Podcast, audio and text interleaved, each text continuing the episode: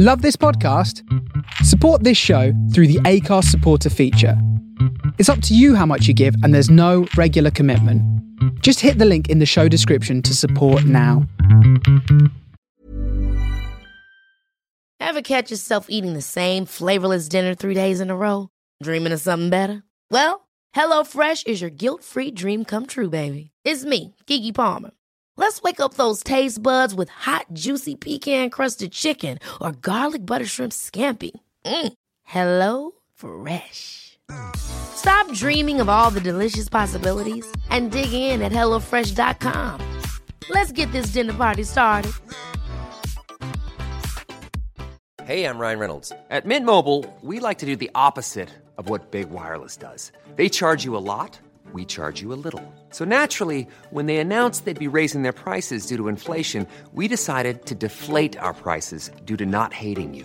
That's right. We're cutting the price of Mint Unlimited from $30 a month to just $15 a month. Give it a try at mintmobile.com slash switch. $45 upfront for three months plus taxes and fees. Promo rate for new customers for limited time. Unlimited more than 40 gigabytes per month. Slows. Full terms at mintmobile.com.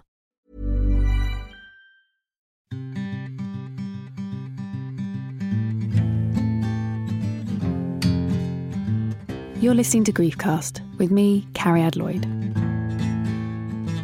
How do we grieve for someone? How does it change and evolve as we get older? My dad died when I was 15, and it took me many, many years to be able to express what I had gone through. So I decided to create Griefcast, a chance to talk, share, and laugh about the weirdness of grief and death. But with comedians, so it's not that depressing, I promise. Each time, I talk to a different comedian about their own personal experience of grief as we remember someone that they have lost along the way. Whether it was a long time ago or you've just joined the club, this is a chance to talk about the peculiar human process of death. Welcome to Griefcast.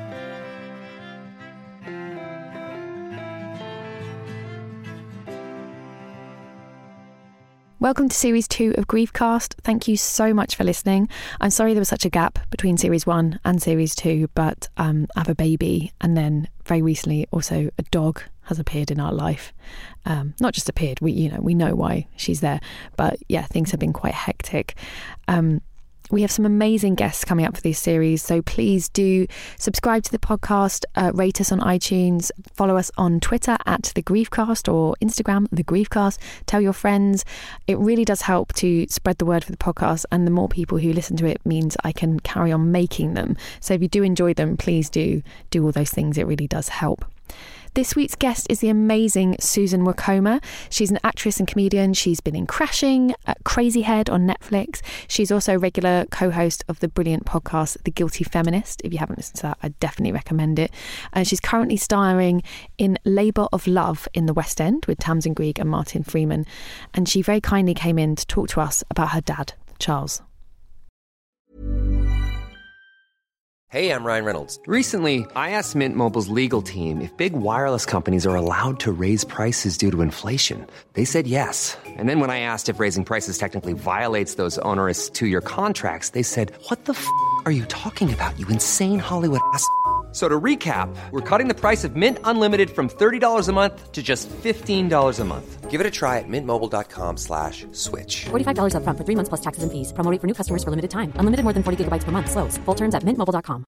Hey, I'm Ryan Reynolds. At Mint Mobile, we like to do the opposite of what Big Wireless does. They charge you a lot, we charge you a little. So naturally, when they announced they'd be raising their prices due to inflation, we decided to deflate our prices due to not hating you. That's right. We're cutting the price of Mint Unlimited from $30 a month to just $15 a month. Give it a try at mintmobile.com slash switch. $45 upfront for three months plus taxes and fees. Promo rate for new customers for limited time. Unlimited more than 40 gigabytes per month. Slows. Full terms at mintmobile.com. Ever catch yourself eating the same flavorless dinner three days in a row?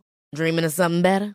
Well, HelloFresh is your guilt free dream come true, baby. It's me, Keke Palmer. Let's wake up those taste buds with hot, juicy pecan crusted chicken or garlic butter shrimp scampi. Mm. Hello Fresh. Stop dreaming of all the delicious possibilities and dig in at HelloFresh.com. Let's get this dinner party started.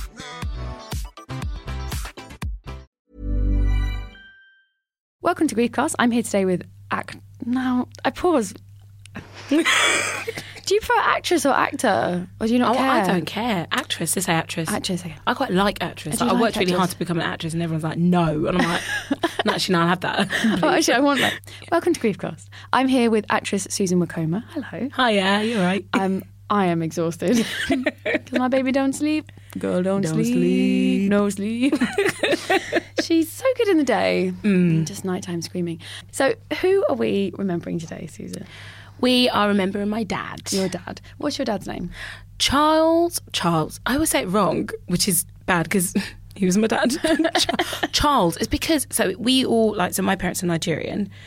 And you're normally given sort of a very English name. Right. Mine's Susan, which is the, the shittest name ever. It's rubbish. It's just it's very It's rubbish, English, man. isn't it? Yeah. so awful. Susan. Um, so his is Charles, but we don't. Obviously, I'll call him Dad, but his Nigerian name was Ombo. So all his mates and like my mum ah. would call him Ombo. So, but Charles is his first name. So, So you have every two, time I say it, it's two weird. name options. Yeah. So my Nigerian name is Indiaba, which Oh, that's means lovely. from India, which I'm not. which is just right. Just, so Ombo is his name. Yeah, yeah. Or And- Charlie, some of them called him. And when did your dad die? He passed away in 2012. Okay, so you've just had five, your five year anniversary. Yeah, yeah. Ooh, Yeah, yeah. that's quite a chunk, isn't it? The whole five year. Yeah. yeah. It's sort of flown by. Like I, I sort of, it, it's weird every time it, it comes to the day. I've normally been. The thing is, I've always been working, and uh, this was the first year where that I knew that day was definitely just going to be me in my head. Wow. So I didn't really know how I'd feel. And five years is it is a chunk. So I try not to go towards it with any expectation. But it's a weird time because actually my older sister Emmy, her birthday is the day after. Oh, man. So it's always it's it's kind of like you can't allow yourself to fall too down a hole if there is a hole some days i've been like this was Yeah. nice to remember him but um, because you know you sort, you've got to sort of be there for her For the birthday. Yeah, that must be Yeah. hard for her. really stressed like, i can't i can't get my head around that Because then every time you're like, oh, it's my birthday, great. But I've got to deal with it. that first. Yeah, I've got to deal with that day first. Yeah, I think because we have a lot of people on who are sort of in the two, three year mark. yeah which I think is like, I guess a bit like kids. If you're at two, three, they're still you're still sort of in that baby phase. But I Yeah. think five years is like, I guess why do I say it's a chunk? 'Cause it is that like it's like half a decade, isn't it? It's Yeah, like, okay, yeah. this is very your life is very established without them. At yeah five years, yeah. I think. yeah you you figured out and also because it, it happened when i was 24 and now i'm 29 like there is just so much Yeah. so much that's happened like personally and professionally that you do you i've got my life sort of set now that he has no like Yeah, that's no- got nothing to do no with reference him. for yeah. so it's kind of yeah it is it is a chunk yeah like reference What did he die of? he had a stroke. He had uh, high blood pressure, which is very common amongst Afro Caribbean people, Asian people. And so he just didn't manage it very well. He worked a lot. I think by the end he was working two jobs. Um, like a nutter. He'd work at the home office Monday to Friday, and then uh, Friday night when he finished at six, he'd come back home, have a shower, have some food, then go to the Royal Festival Hall where he worked as a security guard overnight. He'd do that until about four o'clock Saturday, so overnight, and then he'd come back and sleep on Sunday, back on Monday. So he had his stroke actually when uh, he finished in between uh, the two jobs on that Friday. Oh That's when it happened. God. Yeah. That I mean, I have baby, Nutter. and I don't like that schedule. Like I feel like I'm tired, and that's made me go, oh no, no, no. no. Was he so was he a workaholic? Do you think, or was it where was that coming from, or just he just liked working? I think it was, I know it was, he came from Nigeria with my mum.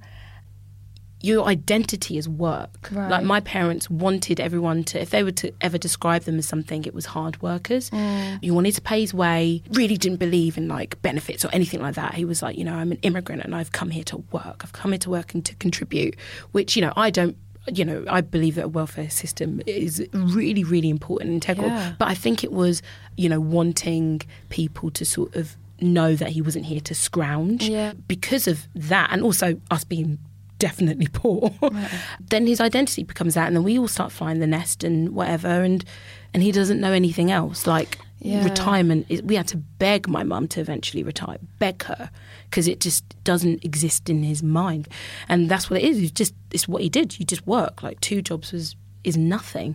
And how has that affected you? And do you feel like you try and keep work very separate in a way, or you make sure Mm. you don't feel bad when you're having downtime? I think what it did was it made me step back and really think about whether I enjoy what I do. And I was mm. like, yeah, I do. Yeah. Thank God. Because if I, at that time, if I turned around and said, oh, no, I don't, I would have quit. Yeah. Because I just thought there's no point going through what actors do, performers do, comedians do, if you hate it. And the thing that I, I mean, we never ever spoke about it, but I'm pretty sure that he was not doing what he wanted to do mm. because he had to put food on the table for us. And so I was like, right, you know, work is hard. So therefore, do I love what I do? Yes. And so I approached work with lots more, so wanky, love and joy. I do feel like it was the beginning of establishing what my um, boundaries were when it came to work because it scared the shit out of me Yeah. um, to see him such a busybody.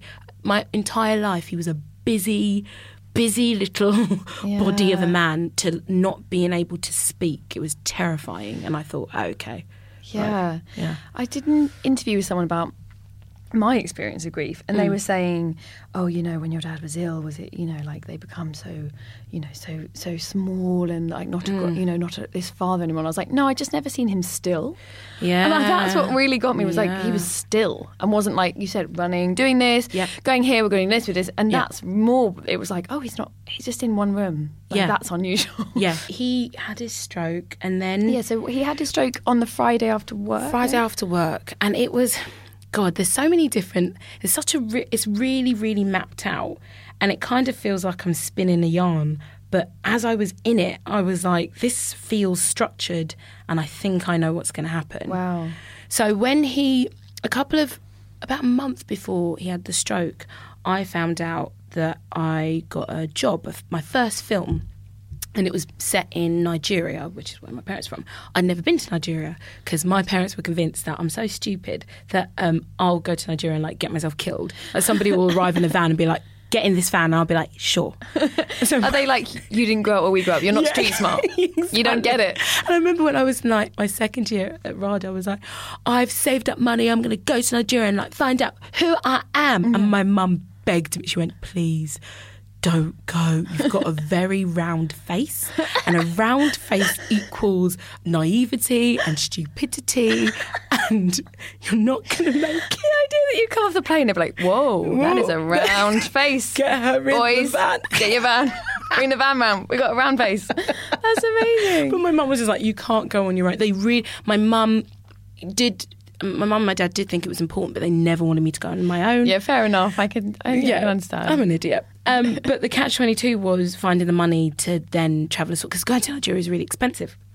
So fast forward 2012, I got this film. My parents were like, awesome, you're insured. They have to bring you back. Was like, Someone must be in charge. Someone is in charge. We we don't have to bother. It's great. Yeah. And so um, it was the first job because he was really anti-acting. He Right. just thought, "What on earth is this stupid thing that you do?"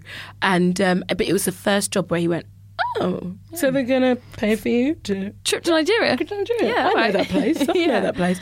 So um, it was. So I was gearing up to do that. So when I got the call saying Dad has had a stroke. I thought, fuck, I'm, I'm going in two weeks.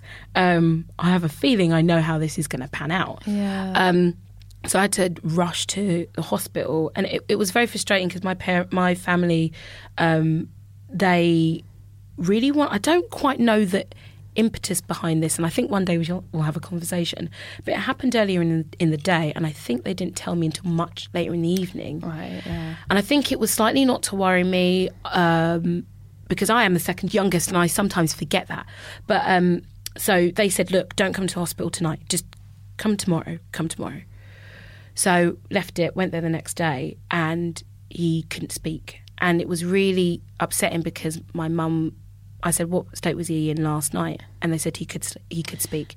He literally went to bed, woke up, and couldn't. And so I was really upset because I thought that's it. I might not Yeah. ever his voice again. And obviously, I have this, you know, the dram- dr- dramatic um, queen in me was going, he's going to die when you go and do this job. So, one of the first things I said to him was, Dad, you know that this, I know you're really excited about this thing because he could hear everything. He was really alert but just couldn't speak. And um, I said, Look, should I not do this job? Like, it's, I really, like, it's fine, but I, Yeah, I mean, it's fine. of course. And he sort of looked at me like, you moron. Like, of course you're going to work. It's work, mate. yeah, so he sort of just looked at me and he's just like, a, he like flicked his hand like, Yeah. go, as in like, obviously you're going to go. And I went, are you sure? And he just nodded, really like annoyed with not like, yes, you must. He was like, stop being stupid and just like give me food. Uh, so I was like, cool. Um, and then what happened in sort of the countdown, was a countdown, was he just got worse and worse. He moved to one hospital. Uh, what was the hospital in Tooting? Brilliant hospital um, with a really fantastic like stroke unit. And then he they moved him closer to us in Elephant Castle, somebody in St Thomas's, and somewhere in the journey he definitely had another bleed or something because oh he was so confused and didn't really recognise us, and we were like, okay. And, it, and also, my little sister is a nurse, and she was training to be a nurse at the time. There were things. What is what was super weird was my little sister knowing stuff and understanding stuff and having to explain stuff to me. Yeah. For instance, when they then gave him a room, his own room, I thought, oh, NHS, nice, that's NHS nice. are bossing in it. This is great. Thanks so much, guys. And she's looking at me like, yeah, it's because I think he's going to die. Yeah. That's why he's got his own room. Yeah, and it was just, uh, you know, kind of a week and a half of us taking shifts to stay with him overnight and him getting no better, just not being confused and not really recognising us. And I tell you what, one of the most brilliant moments, I'm sort of jumping all over the place. That's right. One of the most brilliant moments, my little sister just had a baby. And this was a baby again that my dad was like, Why are you having a baby? Why are my children ruined? like and then she gave birth and it was a boy and we've got like no boys in our family. And then my dad was like, Great. You know what I said before? I didn't mean it. like, forget that.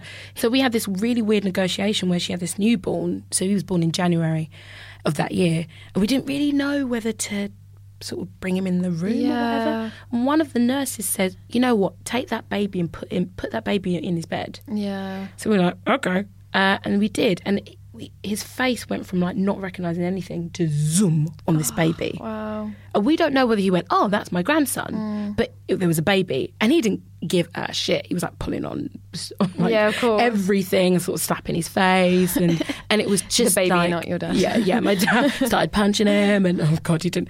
Uh, but it was just such a moment of, oh, gosh, right. He's still sort of here. Yeah. And then the moment we took Ralph, little Ralph, out of the room, he just sort of went back to not recognising any, anything. Anyway, long story short, the morning I was going to Nigeria, my family had all said, You are going. They made a sort of collective decision. And I woke up in the morning, I was packing late because that's what you do. and uh, I got a call from my little sister saying, um, Dad has pneumonia. Um, that's it. It's going to be a matter of days. So you need to come to the hospital, say goodbye, get on a plane, go and do your film Oh my god. crazy. My baby sister as well, just like this is, we've all spoken about it. I was like, stop having these conferences without me. How like, many "No." brothers and sisters have you got?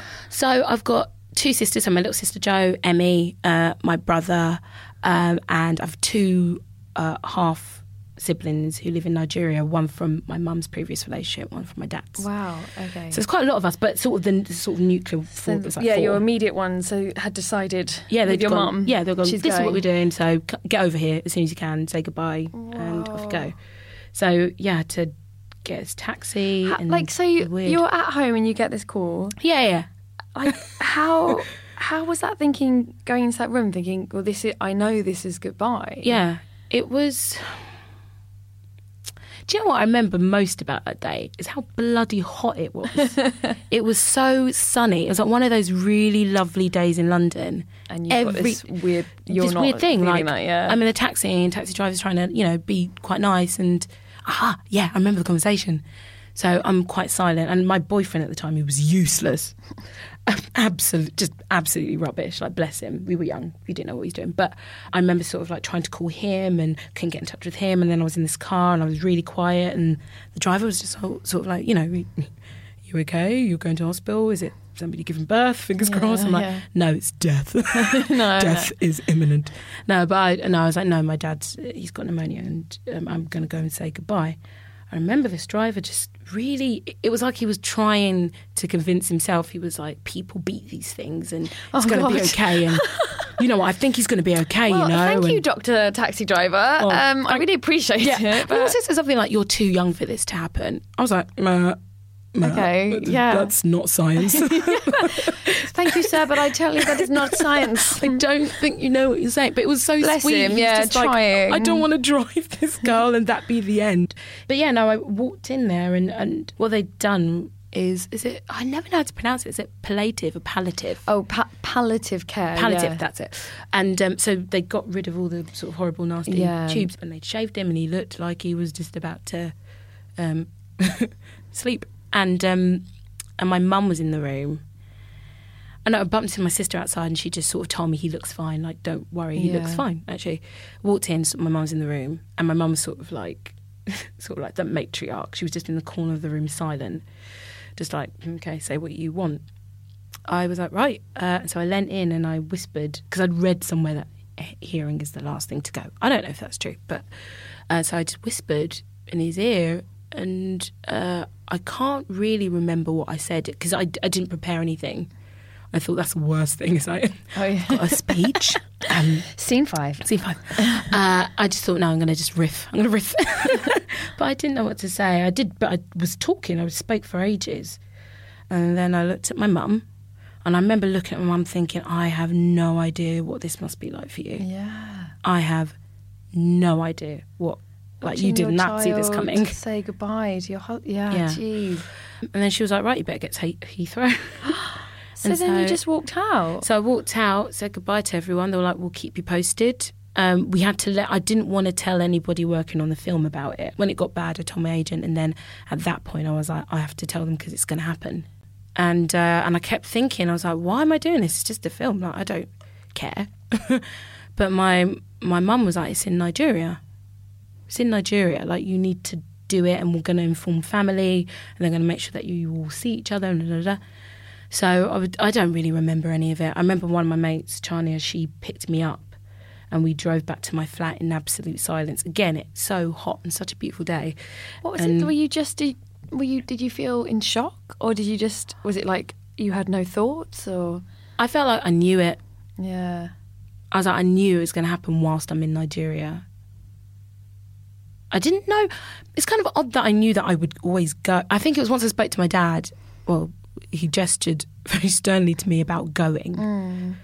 And then I had a really good conversation with my little sister, which I, I sort of resent that she had to tell me that and not comfort me, but.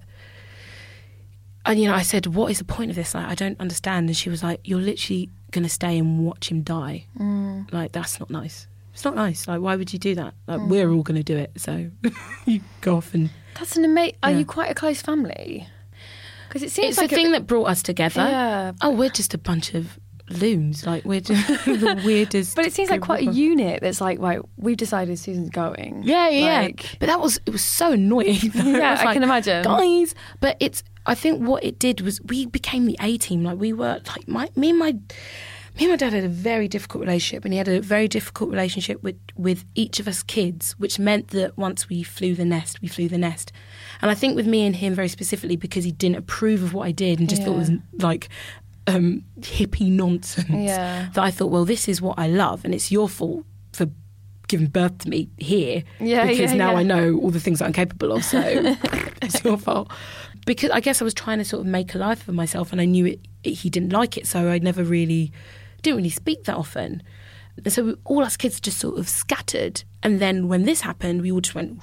It was like the A team. It was like, right, I'm in the hospital. I'm staying overnight. You're going to come at this time. I need to go and get a shower. I'll get you food. We do this. I think even before that point, me and my sister hadn't spoken in like a year or something like that. Wow. And we just arrived at the hospital. We were like, here we are. Like he was never alone. That was one of the things that really gave me comfort was that there was mm. no point. They let us stay, and there was no point where he was ever alone, and I loved that. But it's weird. It was just a kind of like family is it was it was a bit like Peggy Mitchell, you know, family. Yeah, family. yeah, yeah. Like, it doesn't matter whether I want to ring your next family. It was like that. Like it was like sort of the mob. We just did all in the room, just like we're here. But it's it's interesting because I think I mean yeah I I didn't have a great relationship with my dad in Mm. many ways and I think it, I think you can have a difficult relationship but it's it's testament to your parents that when something when shit hits the fan everyone Yeah. comes together Yeah. because I think even if there's tem- no, tempestuousness Yeah, yeah. then there must have been a solid base of love that you don't split apart Yeah. does that make sense Yeah. because I feel like even in crisis you still can't come together then it's Yeah. like oh okay Yeah, yeah, some yeah, seeds yeah. went wrong way way back but Yeah. even in crisis everyone's like yeah sure forget it forget I haven't spoken to you for a year Yeah. forget anything it's like Yeah, we're here. wow somewhere in the past there was a real Yeah, and I don't. I think, I think it may just be we all knew what struggle was. Like we, for most of our childhood, you know, I was we were poor. Like we had nothing. We had absolutely nothing, and so I feel like there's just something about being akin to hardship. Yeah That once there's hardship, you're like, right, buckle up. Like we know how to deal with this. I think, even though it's completely, completely different. And I saw, I remember there was certain points where there was like the room was full, so it was it was like one of the rare moments where we were all there, and then there was like you know. Uh, Cockney neighbours from two doors down who would just come to see how Charlie's doing, and do you know what I mean? And like this, and then we had Ralph sort of just making noise in the corner. I just looked at him and I was like, "You jammy shit!" like, look how many people here are just like make trying to make hubbub and noise, Yeah. just so that you feel the, the vibration of bodies and sound. And you were little sh- shit. and look at us just sort of like do, it was kind it was amazing. And I think that's what it. Yeah, I think that's just what it is. We all, we, you know, family unit under crisis. We all just went, okay, cool. This is what we got to do. it doesn't matter what Doesn't matter. on We'll sort it out the other side. yeah. so But, you go yeah. you get this cab and you're on the plane what are you feeling on the plane I was just like, like how can you even prepare like because obviously you have to fly to a job anyway Yeah. it's nerve wracking yeah, nerve wracking. Yeah, and then how your head must have just been like all I- over the place I just the job was so secondary. yeah yeah And actually, what was more on my mind was how am I going to? Because the arrangement originally was my we're filming in Calabar, which is three hours away from Port Harcourt, which is where my family from, and um, my half sister Olgaya, sh- she's from my mum's side of the family. She was going to come and visit me and stay in my hotel. And, then I was thinking, no, I've got to go to them. How am I going to go to them? So I was just sort of thinking, I, you know, this trip will make sense if I'm with family, even if it's family who I do not know. yeah because it's still somehow there's that connection Yeah. So in my head, I was just like, I've got to make it happen. I was knackered, and so I just pretty much slept the whole way there. And but I was braced for the news. I arrived sort of like in the evening, and then the next morning, I got a WhatsApp good old whatsapp saying he's gone. wow That's why I can't get rid of WhatsApp. I can't get rid of it. You know, when people are like, oh my God, messaging is just like frying the brains of everybody. I'm like, that's how I found out my dad died. So I'm going to keep hold of it because it's very immediate. yeah it's Anywhere around the world. yeah Because I hadn't got my, uh, they were going to get me a phone for the job. They gave us all Oh, like Nigerian crappy ones, Nokias. yeah, Yeah, yeah, yeah. And they hadn't given it to me by then. Because I was going to be like, I'll get my number, I'll give it to you, you'll ring me. Da, da. Yeah. But I hadn't got it because it happened first thing in the morning. Then wow so Yeah. were you in the hotel room when you saw that I was in the hotel by room, yeah. yourself Yeah. did you what how, how did you react I um cried. yeah Yeah. I cried. And then I called our producer, Andrea, who was amazing, who just felt awful because she had the phone in her hand and she was like, oh, God, that's just not how you want to hear it. Um, and also, there's no time difference between Oh, London there? and Nigeria. No, Oh, wow. no. So it, I knew it just, when she said he's gone, it just happened. in a way that's something isn't it in a Yeah. way like it's not you I haven't- like oh it happened six hours ago and, And I've been was- asleep Yeah, yeah yeah. And so she gave me the phone, and then I called my sister, and I just was like really militant and like, tell me what he looked like, and tell me what it was like, and you know, did he was he in pain? Was it peaceful? They're like, it was peaceful. Like he just went, and so I just really wanted to picture it, and then uh, spoke to everyone that I could, and then Andrea was waiting outside my room. And it must have been about an hour or something like that. And then she was like, You need to get some food, like, go and get some food. So I went downstairs, it's an actress called Anika, Anika Noni Rose, who's a wonderful American actress um, who's also in the film. Uh, I sat down next to her and she was being really bubbly and lovely and just sort of, hello, welcome to Nigeria. We've been filming for the past three weeks. You're new. Welcome. And I just went, um, uh, oh, I'm really sorry to be a bit of a captain come down. But, um, my dad's just died. Oh my god. and I, I love I love the, the, the Englishness of it. I don't want to be oh, Don't I make wanna- you feel oh, uncomfortable. I'm going to really upset you. I'm so sorry. But uh, uh, this has just happened. Like we don't have to talk about it. don't talk about it. I, I hope your fruit salad is lovely. Like, like, yes, and she, I remember her, she just went, "Oh, okay, okay, okay, okay." And we just like ate in silence. wow. Yeah, became really good friends after that. Well, yeah, I mean, you, just- you got to. Like, that's, like, that's bold opening. into the deep end with that. Yeah. But no, and so and then like the ne- I think it was the next day I was on set doing my first scene. Susan, that just sounds to me making me feel ill. Yeah, it Like, was yeah, it's stressful. But in a way, was it helpful? Because it's um, such a distraction, and film sets. I haven't done many. I've, I've done no big films, but like I know what it's like to do like telly. Like you know, there's a lot of Yeah. stuff going on. Yeah. and it's very busy, and there's lots of banter and chat. Yeah. So in a way, if you were like. You know, I've done jobs where stuff's going on and you Yeah. forget it because it's Yeah. just so consuming. So Yeah. in a way, was it sort of helpful, or was it just you were just standing there thinking, I was a zombie. "Yeah, what is going I was on? a Why am I here?" I was a, I, and I know that the, obviously films are, and things are shot out of sequence. I know the scene, so I've only been able to watch it once, and I watched it. and I was like, "Mm, you can't tell, but I was a zombie. Like I just was sort Your of first scene that you did the day after. yeah, yeah, yeah. I can tell. Like I can't watch, can't watch it now. I, but I did go and see it, and I was like, oh, okay, yeah, you can't tell. But um, I was a That's zombie. rather training right there, guys. Well, yes. yeah, yeah. You go I had into your nothing. job. I had nothing in the tank. I wasn't bothered about all the usual things I'm bothered about. like, You know, sort of where am I going? Who am I? You know, what's my biography? What did I have for breakfast? I was like, I'm here, I'll say my words. and um, I'm just going to get through this. And it was my my training sort of kicked in. I did it. I was like, oh, that's why people train is because you can do things under deep stress. Yeah, um, or distress. And I don't really remember it. I don't remember anything that I said. I just remember sort of Chiwetel Ejiofor sort of looking at me like, what is wrong with this girl?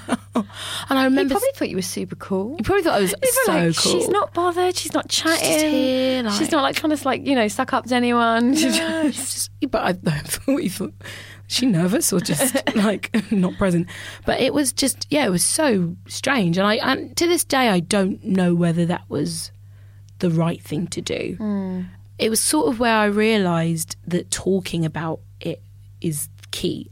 I hated being silent and this big thing, and I kept looking at my watch like, oh, he died. Okay, how many hours now? It's been twenty four hours. Been it's been twenty six hours now. It's been. I kept counting down like, and actually, I hated how far like the further it went away. I hated that mm. because it still felt so immediate, and yet.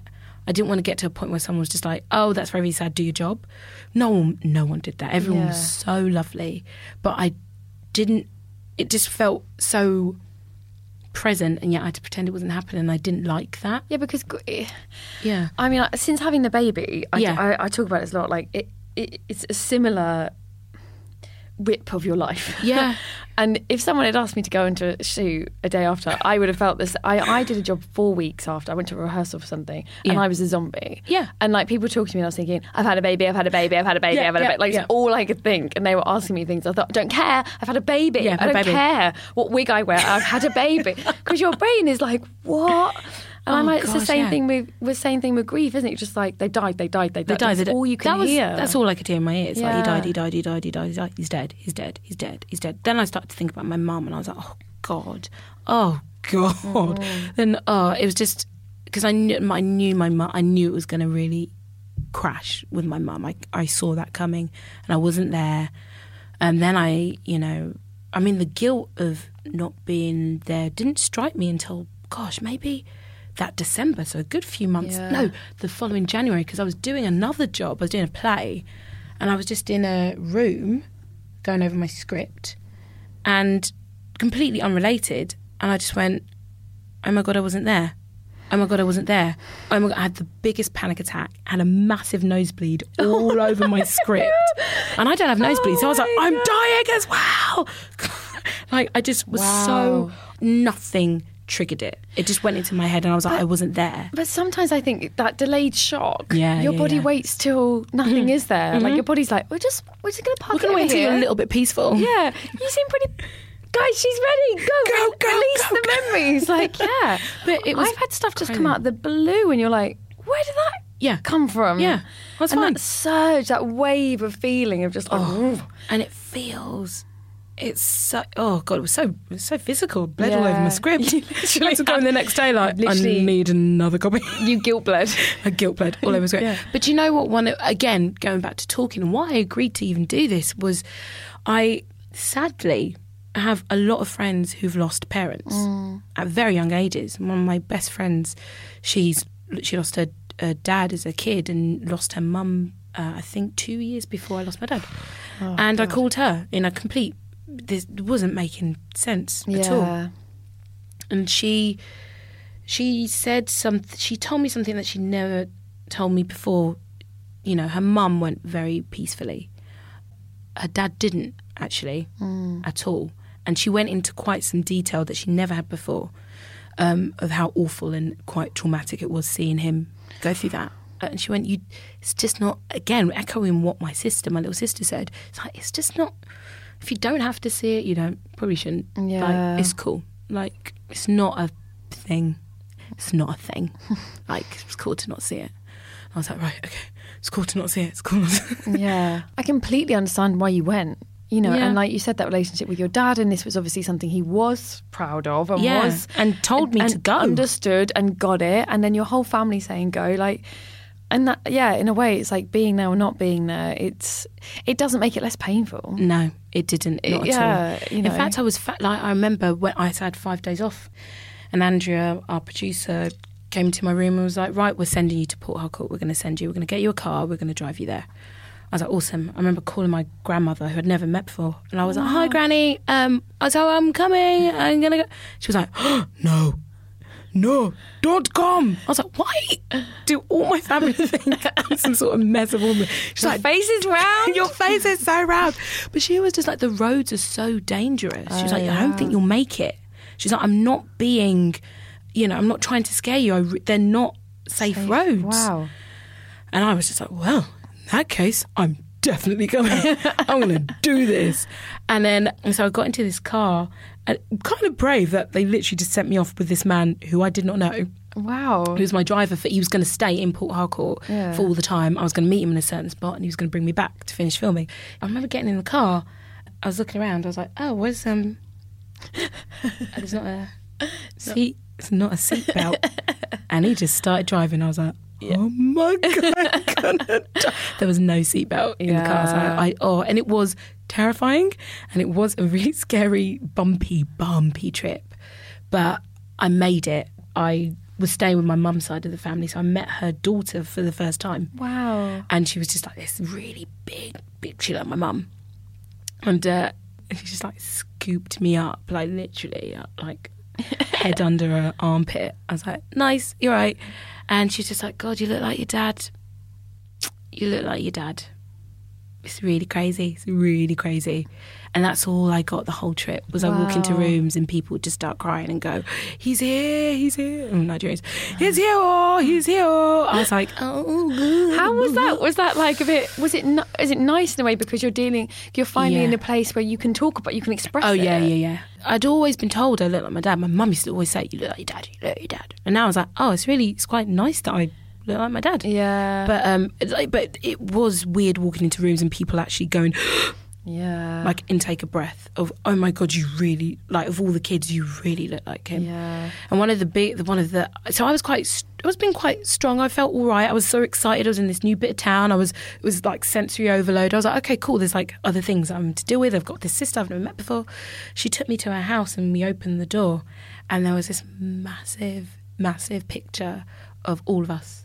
My mum, my dad, me. When I, my little oh, sister's fourth birthday, so I was six, and this is a big family. My brother and my mum, and I lost it. I thought, God, all the way over here, and here he is on this wall Yeah. here he is on this wall of this place that he's probably never been before, and um, that's what made that trip worth it. Was I was back home, and I was with family, even though I did feel like a complete stranger and so unbelievably like British. Like, Yeah, it was, yeah. it was ridiculous, um, but it was crazy. It was weird, and I just thought, what? What's the chances of doing? There's not that many productions that film in Nigeria. No, like, not at it's not. A, it's not like a a destination where, oh, of course, well, of course you'd be filming there. Like, Yeah, it's just yeah. not a thing. It's never been a thing. It's not Twickenham, guys. It's not Twickenham, mate. But um, yeah, I completely under. I, God, I can understand that, and it's a really unusual thing to get a job that's filming there. To get a good job as filming Yeah, there, yeah, not yeah. like it's for online, Dad. Daddy, it's online. Like, what is that? Just, like they've got a lot of subscribers on YouTube. like to get a big job, Yeah. you know, with big actors and Yeah. know that this is a good thing. And then also, I guess there's there's something, as you said at the beginning, something very poetic that you went back to his homeland when Yeah. he couldn't. Yeah. So you know he was there dying in England, and then his daughter went, who looks the. them. I mean, if it was a film, yes, that's Yeah, what you totally. do. Oh yeah, yeah, yeah, totally. It's like this is a film one day, but no, it's it was weird. Like the all of it. The thing is about acting is that you can think that you're good. There's some people who think that you're good, but no, you're not like the best. I know people who do not think that Meryl Streep can act. Like, do, you, do you know what I mean? Yeah, I there's do. there's no thing that makes you go, I'm certain that I'm meant to be. Yeah, it yeah. doesn't matter. And it was the the only time in my career where I went, I'm meant to be doing this Yeah. now. Whether I'm meant to be doing it for the rest of my life, I don't know. But I was like, and it gave me confidence in what I did because I was like, I feel like I'm just meant to be here. This is, this was always going to be the, the the right story of it. Yeah, yeah. yeah, yeah, definitely. Did you meet any of his family? I when you were didn't. I didn't meet his family because it's really, and that's what made me sad. I wanted to seek them out, and like I said, he has a daughter and stuff. But the decision, the decision to leave your home and go to a completely different country is so huge. It's not an easy, you know, you know it's very much what we're all talking about at the mm. moment. It's not an easy decision, and with it comes friction Yeah. especially like the notion of the West being, you know, the place where everyone has money and it's better. You know, my dad left one country and came to another country to suffer. He did. He died. He, he, he work killed him. Mm. Like killed him. He never saw the fruit of whatever he was chasing after. That that annoys me. That annoys me because you know he was very money orientated, but not in a kind of you know I've walked in today with my Gucci bag, not that kind of but as in like roof over your head, house, you know bricks, mortar. That's what you've got to do. So when I was like I'm going to be a large director, he was like no, mm. but like all those things were important, and he never did it. He didn't own his house. Like he died with debt. Like it, and it's the thing that really annoys me. But there is a notion of you know England is better, and you've done that choice because it's easier, and you probably would have been happier in Nigeria. I think actually, but with it comes friction, and and that's one of the saddest things is that you know the nuclear family here did come together like the 18 A team. But there were rifts that didn't get healed. And Yeah. but I was but I was so much more um, sympathetic because I was slightly more of an adult. But also there are rifts that never got healed between me and my dad like Yeah. that was it. Those conversations that I thought we'll probably have that like when I get married and you know probably the night before my wedding he'll sit me down and we'll talk it through or you know and they'll give me away or whatever. No like that's gone it's never not that I really ever wanted to get married. Another reason why he hated me. He's like what is wrong with you?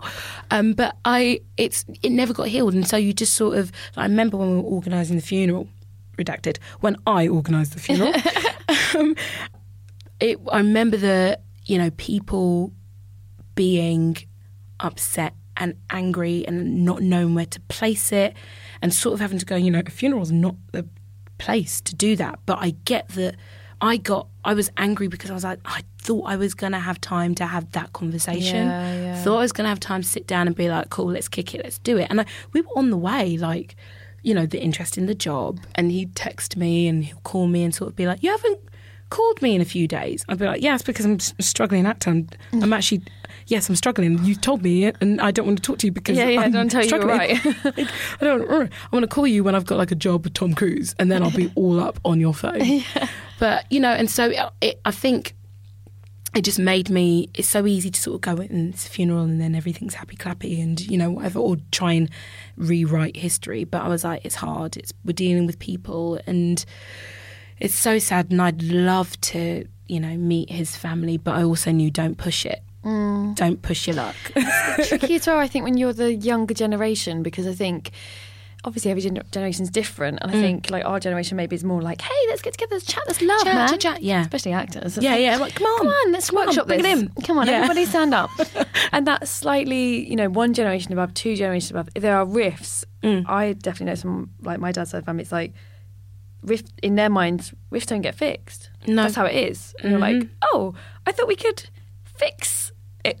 No, okay. No. And it's like they're like, no, that's how it is. We that's the end of the conversation. so yeah. weird. Like, so my sister, my dad's daughter, um, I remember she wanted something read out because it was sort of organising the funeral, and oh gosh, it was so funny. Like one of my uncles, bless him, he was just like, I really, he's a really talented musician. He was like, I really just want to do like, I feel like I'm being left out, and I was like, okay, cool, all right, okay, what would you like to do? And he's like, maybe like maybe some sort of performance, and maybe like something like I I don't know, a mime, or I was like, what? Uh, sorry, uh, excuse me, uh, hang on, rewind. What? What?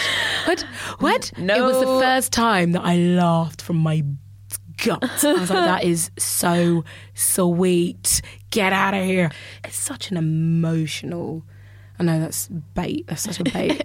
it's such an emotional time. Of course it is. really emotional. But like loads of weird things. Like I would find myself laughing at the strangest of things, or like feeling intense, hot anger at like nothing. Yeah. And then actually, the funeral happened. We did the funeral. Funeral it was beautiful. It was great, and it wasn't great. It was fine, and um, it wasn't great. But I remember sort of. Because it was so one thing after another and f- at some point during all of this I managed to get another job I was like due to go to Manchester to do a play so I was Girl like right, is I doing know. so well. just booking them gigs Yeah. and but also when that happened I was like yeah I meant to do this dad see see Yeah, see yeah. I'm gonna be all right and um I remember thinking, okay, I've got four weeks. I'm just gonna like do some temping, get a bit of money, and da da da. And I woke up one day, and I was like, oh, what? Oh, I do not feel good. I cannot stand up. I'm gonna go back to bed. Um, I ended up getting hepatitis A Oh my from my time in Nigeria Oh no. because I finally went into A and E, and they were like, yeah, okay, your liver's inflamed. So, were you drinking bottled water? I was like, yes, I was drinking all the bottled water. Thank you very much. And they're like, okay, did you drink soft drinks? I was like, not moron. Of course I drank soft drinks. And they're like, okay, did you have ice in them? Mm. And I went through like this montage clip of all the times I was like crunching ice. Like, Yeah, but mm, this like, tasty ice made from the blo- the water the that's water. not bottled. And I was like, uh huh, yeah, yeah, okay, cool. That's how I got it. And so it was just, it was horrible then being admitted into hospital. Oh my god. Just mere, God, month and a bit after all of that. And it probably again, I think so much happens when you're in shock. Your body's in shock, so your immune system is just Oh, screwed. Just left me. It left me. My body literally just went, you will deal with this. And it was weird because they were like, you, you are very, they were like, don't get it twisted. You are very sick. I cannot let you leave the hospital. So I was just in. I think I was in for four nights. I was like, I just had to resign. I was like, right, cool, I'm in. And like even just like them putting a drip in my arm, just going over all the times this what happened to my dad. I remember my older sister sort of going, okay, being very practical and sort of going, all right, what do you need? I was like, well, I need pants. Give me some pants and some wipes and stuff. She's like, okay, cool. I remember watching her walk through the ward and her sort of her. I could tell she couldn't breathe mm. because she was like, I'm here again. I'm in a and I knew what effort it was to Yeah. walk into a hospital. She didn't say anything, but she was like, "Okay, here's your pants. I got you pa- like pants from Gap." I was like, "Posh, nice one." I got you nice pants because you're sick. because you're sick, dude. But like, and even my mum was, I, my mum wanted to come and see me, and I was like, nope, don't, literally don't. Even when they were taking my blood pressure, because that's what they were monitoring all the time. with my dad, yeah. I was constantly like, is it okay? Is it okay? Is it okay? They're like, yeah, it's fine. You're like, you're fine. Like, it's cool. Like, I was like, because both my parents have high blood pressure. And don't know you- my dad died. So if you feel like that's going to happen, you should Yeah. just like let me know. make some arrangements. Give me a heads up, guys. Give me a heads up. Like just, uh, and um, Wow, But- but having to just be in a to deal with bed. that, yeah. just having to be in a bed. I Do you think, in a way, though, as well, I often wonder with illness that you were forced to stay in a bed for four days? Yes. And think about what had just happened to you. Absolutely. Yeah. It was the universe just going, sit. Yeah. But it, I had to sit in that. And it was amazing, actually. It was really, really amazing in the most horrible way. And then, like, two months after, I broke up with said boyfriend. It was just, it, but when that happened, I weirdly was like, hmm. mm, okay, Yeah. feel like I have to get rid of some some dead weight in order to grieve. Yeah, yeah, it really it- does. Ch- it really, like we've said before, it pulls the tablecloth Yeah. on everything, and you suddenly go, okay, a lot of stuff needs to change. Yeah, yeah. lo- Like it, it's all changed actually. Like literally, I moved back home. I had to move out of a really lovely flat, and like I was there with my mum. I had to face it. I had to see her loss so unbelievably up close. It was. We had some of the worst fights ever. Um, because we were just, I wanted to go home. I sort of took the opportunity of me and my boyfriend at the time breaking up, thinking, like, right, I'm going to move home and I'm going to fix my mum. Fix my mum. She did not want your fixing. No, she just wanted me to stand there and let her scream at me. And I went, cool, I can do this for a bit. And then after a while, I was like, I can't. Everybody is shouting at the person who's not there. Yeah, yeah, yeah. So there's, I had insane rows with my mum. Like now, I think Hmm. about, it, I'm like, God, what? That was. When, I mean, I'm an angry person. I mean, I'm impressed with myself at the level I reached. I mean, obviously, being a teenager helped. Yeah. But you're all shouting about, but, but at the person who's not there. Yeah. So you have these weird rows about nothing. And you, if you really paused it, you'd be like, we're literally like, where are you? Yeah, Why aren't are you here? I want to shout this at you. And so it Yeah. gets, it gets misdirected at other people. Yeah. And it's so that's why it hurts so much as well because you're like, this isn't really about me. Is Yeah. It? This is, also, like, what do you think about this? So I was, one of the things I found quite difficult was because there's nothing special about having a difficult relationship with somebody who's no longer here. Um, and I think loads of the pressures of our relationship was to do with us being poor. Was because you literally, he and my mum literally did not have the time to spend with their children. Yeah. They didn't. They couldn't. Like, it never happened. So I'm angry at that, and that's not his fault.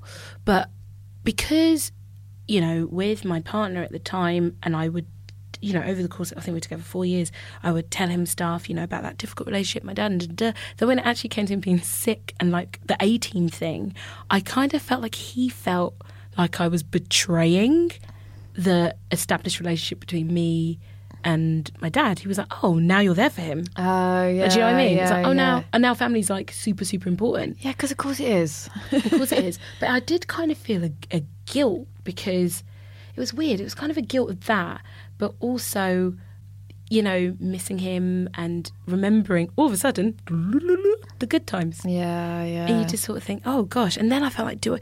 No, but it was hard. Like, do I have a right to grieve like this? Mm. And that's sort of where I felt like the, you know, the anger in the in our home sometimes came from. It was like, do I have a right to miss him in this really not romantic way, but soft way? Like, yeah, when someone isn't a soft person. yeah, no one's going to get upset by me admitting that my dad was not soft. Yeah. like he wasn't, and yet all this softness.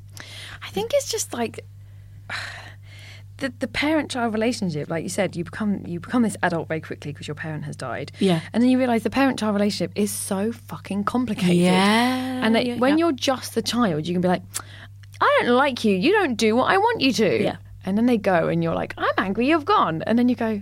I understand why you did some of the things that you Yeah. did, and suddenly their their crapness or the mistakes they made Yeah. start to make sense Yeah. but then it still doesn't take your pain away No. of being, you know, of remembering. Oh, I was six and this happened and you weren't there. Yeah, yeah, yeah. So I Of still have six yeah. year the six year old me is still like, ow, that hurt. And then you know the adult you is like, but there was a reason they didn't come Yeah, home at that point. So you're just so you're just so torn between it. And I think, I think it's hard for people. I think it's hard for people to understand if they haven't lost someone, and Mm. it's hard if they haven't had complicated relationship. I think some people, you know, it's just like, oh yeah, like my dad's annoying, or like you know, Yeah, yeah, like, eh, guys, always calling me. It's so annoying. I'm like, yeah, but- Oh, no, I yeah, appreciate Exactly, it. yeah. So I think it, it really, and that's, I think it's grief as well. There's so Yeah. much. I was thinking earlier when you were talking, like I, I, the resentment I had a lot of was like I hadn't finished talking to you. Yeah, I hadn't- precisely. I hadn't, finished, and it's like if somebody walked out, you know, if your, a good friend walked off, you'd be like, I'm in the middle of talking. Are you doing? like, and that's how I felt for a long time. Of like, excuse me, Yeah, I hadn't finished. I was talking. Yeah, I was talking. And you just walked out the room. You just walked out the room, yeah, and that's so weird. And you just feel such um, an, an anger that you can't do anything with because, of Yeah. course, they didn't choose to die. They didn't mean to die. They Yeah. didn't mean for that. Like that's just how shit goes down. Yeah. So yeah, it's hard, and I think I just think sometimes people just find it difficult to understand. the other thing that I found really difficult as well was being 24 and it mm. happening because I was still really young, but I was an adult. Yeah. And But so it is young. It is, even though, it, yeah, you know, Yeah. I was 15. It's not 15, but Yeah. 24 is still young, really. Yeah, I mean, looking back Yeah. now as I get older, I go, God, that, oh, God, yeah, yeah, I was swimming, like I'd, I'm drowning in it, like I didn't know what I was doing. But then I was like, right, so I have this boyfriend and I live in this flat, and you know, I've told my dad I'm going to be independent with work, and it's fine, and I'll show you. So I'm trying to do that, and you know, haven't borrowed a penny off of him. Like, you know, I'm doing all the independent things. And then I lose my dad and I feel like a child again. Yeah. But I am an adult. And this is the, I remember sort of, because like I said before, I have loads of friends who've lost parents as kids. I always felt like, no, this, I remember there was something I used to always say. I'd always sort of cry, get upset. And I go, yeah, but this is, you know, if life works out the way that it works out, this is the right way round. You're meant to bury your parents. so it's fine. yeah. It's fine. It's like, mm, it still hurts. But I remember just thinking, and then all these things like, you know, at least I got to say goodbye. Yeah. That's one thing I really cherish, actually. yeah, that you did that- have that moment. I Even though literally it was did. hard. Have the moment to say goodbye. Have Yeah. the moment to say goodbye. But that was something that I felt weird because I felt like I am this adult and have all these like adulty things, and but it feels young. It feels unfinished. Like that was something that I really had to work hard on and just really clear everything. And there was because also as well as feeling like an adult, there were tons of my f- sort of newer friends who um like actor friends and stuff who found it a bit who disappeared mm-hmm. a little bit because they were like, "You're sad and things are going great," and I don't really want. I've had a few of them apologise, which is fine, but I did have some people sort of go, "Oh, she's the grieving one," and because I like to talk Yeah, and talking really helped, and I had all these other friends from like school who were like, "Let's talk, let's talk, let's talk, let's talk," and then when I'd sort of you know, not go to work, it's never at work, but you know, somebody's having a party, I'd sort of realise that I haven't been invited or maybe they thought she's not up for it, but I just thought, God, this is so hard. It's so hard when people are sort of scared of It's hard when you feel like you've got like the big sticker on your head Yeah. of like girl whose dad just died. Yeah. Yeah. And it's nothing. I I feel nothing better when I meet someone at the party and I'm in the corner being miserable, and then they say something. I'm like, my dad's dying. I'm like, hi. it's a club, man. yeah, it's a total club. And I just think, no, you've got to give it reverence or space or whatever. I don't know. Yeah, the space it deserves. Yeah. It's like, again, this, I can only say it's, I've just had a baby. And it's Mm. like, when you have a baby, no one be like, nah, man, don't worry about it. Like, you had a baby, but put it in the cupboard, get on with your life. you know, it shouldn't change you. You know, you shouldn't be, everyone's like, of course you had a baby. It's huge. Everything's changed. But when someone's died, people literally go, well, maybe just go back to work and don't think about it. And it's, It's as so- big, the oh. change is as big. It's obviously different, but it's that's the same level of, of stress and life changing oh experience. Oh gosh, yeah. And I think I think it's so again so important to talk about it. Obviously, I did a podcast, but but, but like I always feel like if you have any snippets of advice that can help in somebody else in any way. So that's why I do. Even when I'm at the girl at the party, I'm like, oh, let me tell you what happened for me. You just think, God, if one tiny thing makes them go, oh, I not feel better because you're not going to feel No, better, no, but just somehow no. go, oh. I yeah, I feel like that. Yeah. Like you, because you, it's so isolating. Oh, and the people gosh. who can't deal with it make you feel like Oh. the, the weird leper. It really that out of everything, and I've mentioned him so many times. I'm going to go there a little bit, including my boyfriend at the time. It's unbelievably painful when somebody sees you, friends who see you in the rawest form ever, and they go, "I'm opting out." yeah, oh, it's just, and it really hurts because I, I do feel like there is a certain amount of experience that makes you never do that. yeah, But yeah. with the friends, because I'm a saint, I, I will say this now, I'm perfect. but with the friends who went through it before, when I had no knowledge, I never thought to opt out, like opt out. Yeah, even if you didn't know what to say. Even if I, was, if I didn't know what to say, I'd be like, I don't know what to say, but I'm not leaving this room. Yeah. Like I'm here. Whereas when you just sort of people see people sort of go, oh, I, yeah, no, I just, no, I've decided I don't want to be around that. Yeah. I'm just like, out. It's really, I feel like the way people handle talk about death is just like backwards, especially come from a Nigerian background where it's like we're going to talk about this all the time. We're going to have like all these different events leading up to the actual funeral, and you're like, there's so much admin. but like, it's people going, I want to say something. I want to say my grief. I want to state it. And I remember our, the priest, um, Father John. At uh, St St John's Wort. He was so so. He, I went to the primary school, Church of England school, and so he has conducted many funerals for Nigerian African families.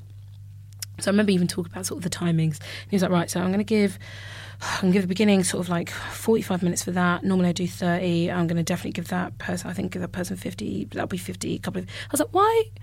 And he's like, I know what you guys are like. you guys want to lay it out, and I do not want to rush anyone. That's really nice. But he's like, that means that as soon as we finish, we need to head straight to the graves, uh, to the cemetery. Like, it was so funny. We all quite like everyone's crying. We came out of the church.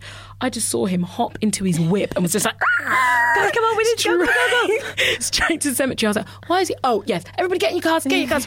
But like, but that's what I. lo- And even to this day, we can talk about like, Yeah. we can talk about it. I'll ask my mum, how you doing? She's like, "Mm, I'm thinking about your dad. Thinking about your dad today. But it, we can still talk about it. Like me and my little sister talk about him all the time, mm. freely, openly. And I needed to. Some people have, like I said before, they've apologised or they've gone, oh, you know, I just got scared because you're Yeah. young and you're like, I don't want to think about death. And it gets you thinking about the mortality of Yeah. your own parents. They say that when you are a kid and your dad dies, he's watching over you now. Don't watch over me, mate. I'm going to a party oh, tonight. Don't. It's in Finchley Park. I got a bottle of Archers. I'm ready to go. Like I remember was one point I was plucking my nipples. Mm-hmm. yes, Yeah, Yes. just, there's a few stray hairs, I just remember thinking, God, he can see this. he can see this, and he's like, "That is rank, and you're rank." Like, what is? Wrong? Just it's such a scary thing to say to a child. Don't ever say that. Because you just think oh, oh, there's lots of things I would not want him to see No, in my life, like loads, loads. loads and loads. But I meant I would say random things like that, and I was sort of being encouraged to just say what's on your mind, and I would, and I appreciate that, especially if you're living with that girl, you're like, "Oh my gosh, she's so weird." But um, But also, I think that like that's the But it's also funny, and I did see funny, the. I did see because you know I've got funny bones. I did see the funny, and it I wasn't Yeah. going. I wonder whether you can see me, you know, clipping my toenails right now. What does that mean? I was like, it's funny, in it, and he just was like, it's weird. And I remember there was one day we were watching. It was something like eight out of ten cats was, you know, let's watch TV and not think about it. And I remember just going, oh, I'm going to go to the toilet. And I went to the toilet with a pillow and I cried into the pillow. oh And at that point, I was like, yeah, I can't do this. Like, I have to be able to cry anywhere I like, which is what I do really well now. yeah, of course. The idea that you can't express yourself in front of someone who's supposed to love you Yeah. is, you know, I always think like if you wanted to be happy, imagine if mm. you were like, I'm sorry, I have to go into the toilet and be happy because I know it really offends you. Like it's the same. It's just emotion. Yeah. It's happiness, anger, and sadness are just emotions. Yeah. If you can deal with me with me like leaping around the room, being like woohoo. Yeah. Then you should also deal with me on the floor with snot coming off Yeah. my face, going. yeah, Like, absolutely. that's, that's you know, I, it sounds like you had an incredibly difficult year, it was really hard. but you're still here. You're still I'm standing. still standing. and still talking. I think that's the, the best advice ever is just It talk really about is. it. And I, and I, but the thing is, I do appreciate that everybody's different. yeah, yeah. Um, and people, you know, I counselling really. I it took me a while. oh, so you did go for counselling? Well, you know what? Yeah. I so I for all my talking, I was sort of scared of counselling. Oh yeah, I was terrified. It took me took me like 19 years to get to counselling. yeah. and I understand. I, yeah. Yeah. I get it. And but I then made the decision to start last year. Oh, I started last year as well. Did you? Yeah, first time last year. I think, oh God, it's so weird. Isn't it? I don't know what it was. I just thought I better sort stuff out. Yeah. I better because I'm scared it's gonna. I don't know. I was scared of something. I don't know what it was, and I started and I hated it. I feel like talking is really important. Mm-hmm. Yeah. And I was in a room, like literally with a woman there who's like, talk away. And I went, I don't want to. It's control, but you're in control of your talking. Yeah. When you're talking to a friend or something, you're like, Yeah. I can tell you as much as I want to. Yeah. I don't like getting to a room with uh, like her being like, no, I just, I just want you to talk. What do you mean? You just want me to What do you want to talk about Yeah, what? I, I don't want that. I want it to be a party I can walk out of. Yeah, Like, exactly. Well, Susan, thank you so much, Yay. so much for coming to talk Thanks to me. for having me. You're a lovely dad. Ah, thank you.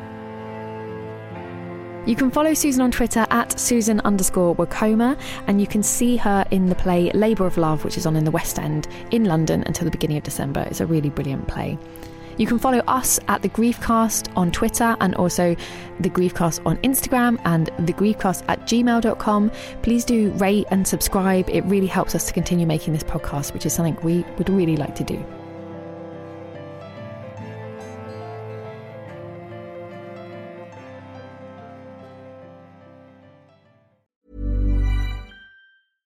Ever catch yourself eating the same flavorless dinner three days in a row?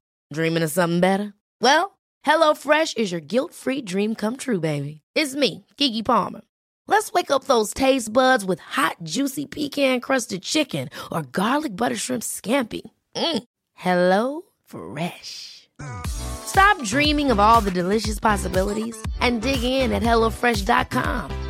Let's get this dinner party started.